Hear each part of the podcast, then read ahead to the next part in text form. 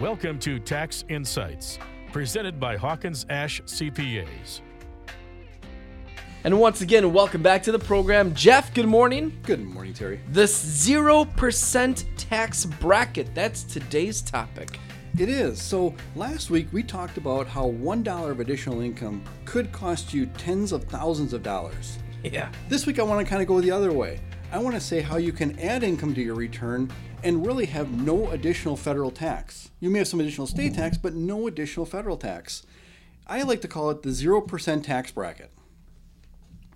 So, you know, most people like 0%. And with the standard deduction being at, you know, for 2019 it's 24,400, and if you're over 65 it ends up being about 27,000 for married couples. What happens is if all of your income comes from social security and maybe some IRAs and things like that, your taxable income might be below the 24 or 27,000. So essentially, your taxable income is less than zero. Hmm. And if your taxable income is less than zero, you could have actually taken out more money out of your IRA and it wouldn't have cost you any tax. So that's why what we try and do with our clients is, is try and say, okay, even if you don't need it, maybe this is a good year to take some extra money out of your IRA, take it out of your IRA, put it into put a savings? taxable investment, put it in or, savings. Exactly. And it costs you 0% tax, where who knows, if you have to take that same money out next year or the year after, it's to it may cost you some tax. So take it while the getting is good.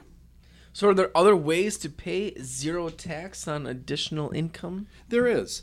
So, if you have long term capital gain distributions, if you have long term capital gains from like the sale of stock, if you have qualified dividends, there is an income tax bracket where all of that type of income, that type of investment income, is taxed at 0% for federal.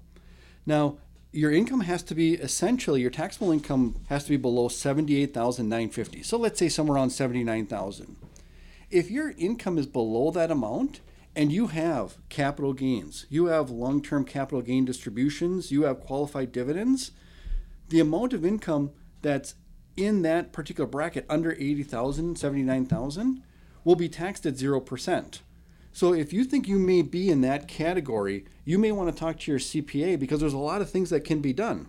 Now, does this apply also to state or is this just federal? This is just federal. So you're probably going to have some state tax that you're going to have to pay, but normally state tax, especially for Wisconsin, for uh, for long-term capital gains is somewhere around 4%, so it's not that bad.